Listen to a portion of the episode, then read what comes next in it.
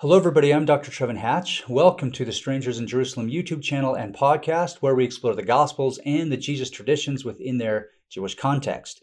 If you like these videos and you want to support the cause, please click subscribe below and tell me in the comments something new that you learned in this video. We know that the more engagement I have with you guys, whether uh, you're subscribing or commenting or liking these videos, the YouTube algorithm will pick it up and more people will see it. So so uh, please do that. Also, if you if you prefer the podcast over the YouTube video, you can find the podcast at strangersinjerusalem.podbean.com. So you can go there and get those episodes. Also, check out my book, A Stranger in Jerusalem Seeing Jesus as a Jew. You will find in that book many insights and extensive footnotes on sources uh, on the Jewish context of Jesus.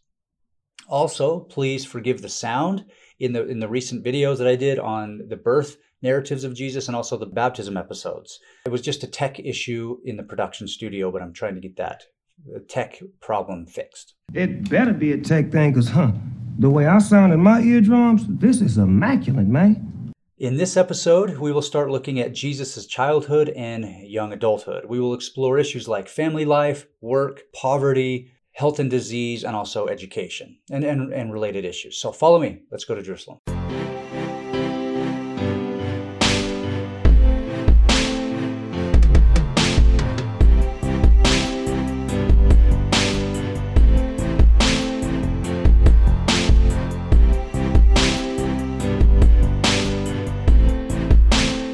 So, anyways, let's get down to the nitty gritty. Yes, Nacho, let's get down to the nitty gritty.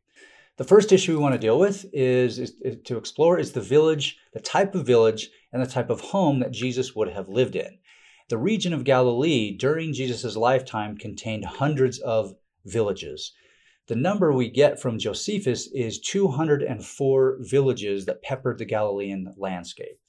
Only a small number of these settlements were more than about 100 acres in size. Tiberias, uh, Sepphoris, but most of the other villages were, were less than 20 acres. Capernaum, Nazareth, and Cana, all these cities mentioned in the New Testament were only about 2 to 10 acres in size, so they're very small.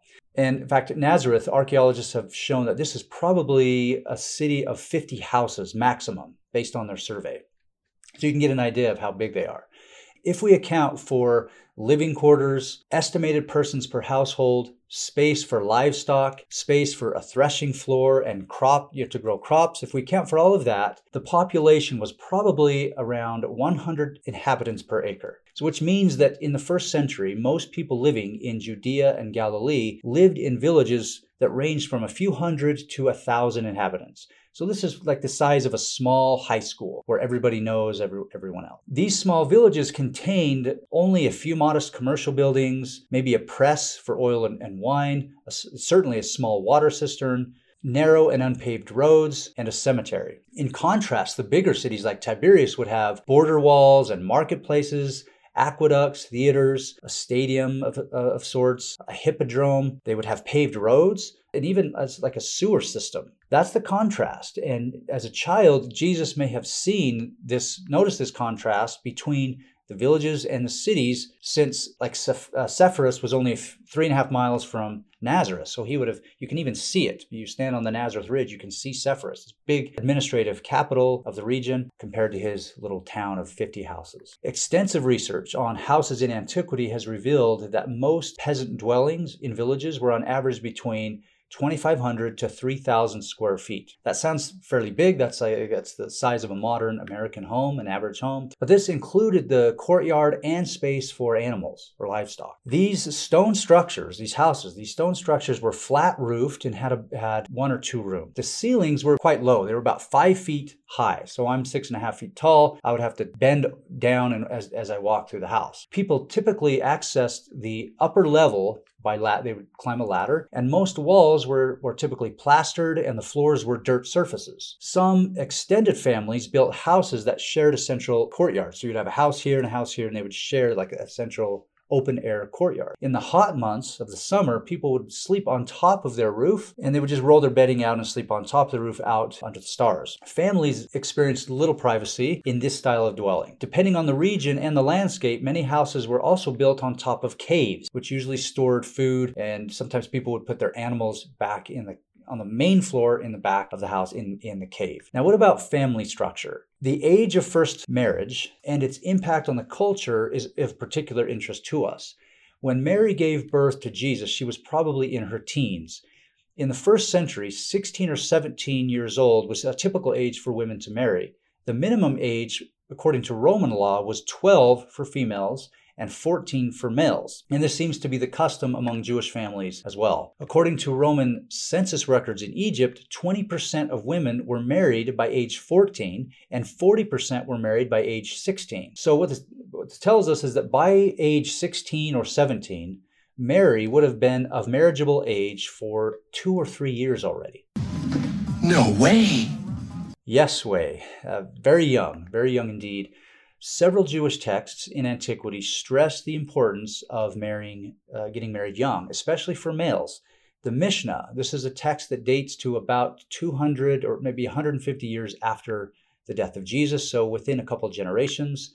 This text designates ages 5 to 17 for males to study, but they then at age 18 for them to marry. In one discussion in rabbinic literature, one rabbi opined that, quote, he who is 20 years of age and is not married spends all his days in sinful thoughts. And the context of this is in sexual thoughts, right? Because they're not sexually active, married, then they'll be constantly distracted, according to the rabbi's view. And so it's better to get married at an earlier age. This rabbi's associate in this text reminded the group that previous rabbis had stated the following quote, As soon as one attains 20 and has not married, God exclaims, Blasted be his bones.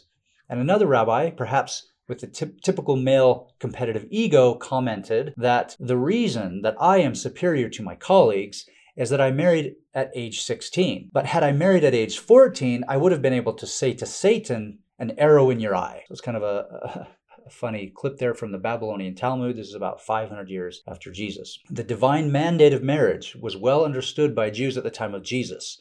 The rabbis referred often to the commandments in Genesis to marry. For them, it was clear that the purpose of marriage was at least twofold. The first was the commandment for companionship, or the, the ideal for companionship. And here's Genesis 2. It is not good that man should be alone. Therefore, a man leaves his father and his mother and clings to his wife, and they become one flesh. So Genesis 2 18 and 24. A few Jewish ancient texts posited the belief among the rabbis that God looks so favorably upon marriage that he himself is a matchmaker for his people. That's his main role. In one rabbinic story, a Roman woman came to Rabbi Yossi ben Halafta and she asked him what God has been doing since he finished creating the earth.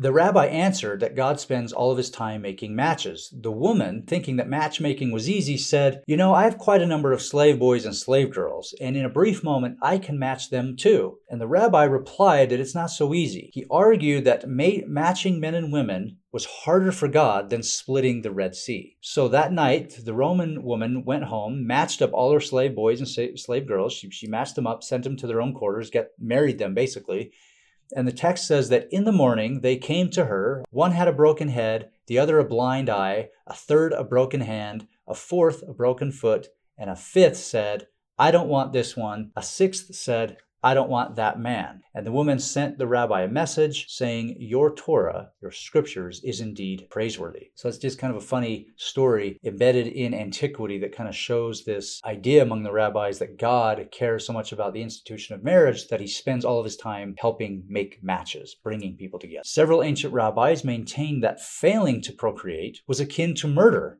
So here is in the Babylonian Talmud, here is Rabbi Eliezer. He, he stated, he who does not engage in propagation of the race is as though he sheds blood. For it is said, Whoso sheddeth man's blood, by man shall his blood be shed. And this is immediately followed by the text, be fruitful and multiply. So what that what that t- tells the rabbis is that it was so important that you multiply that if you don't do that and you prevent yourself from having children and posterity, that's as if you committed murder. Many factors impacted the size and structure of the family in Greco-Roman Palestine.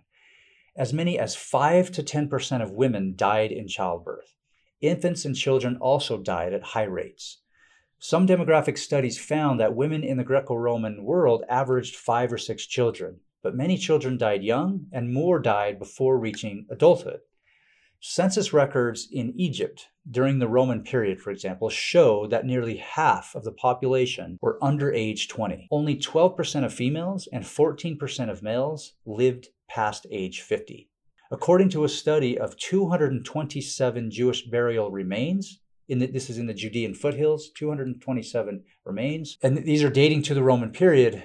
The average lifespan was 24 years. It's very small. Archaeological data from ancient tombs reveals a similar conclusion. Nearly 50% of 200 people buried in the Meiron tomb in Upper Galilee, 50% of those people died before the age of 18. Of those who died before the age of 18, 70% of them died before the age of 5.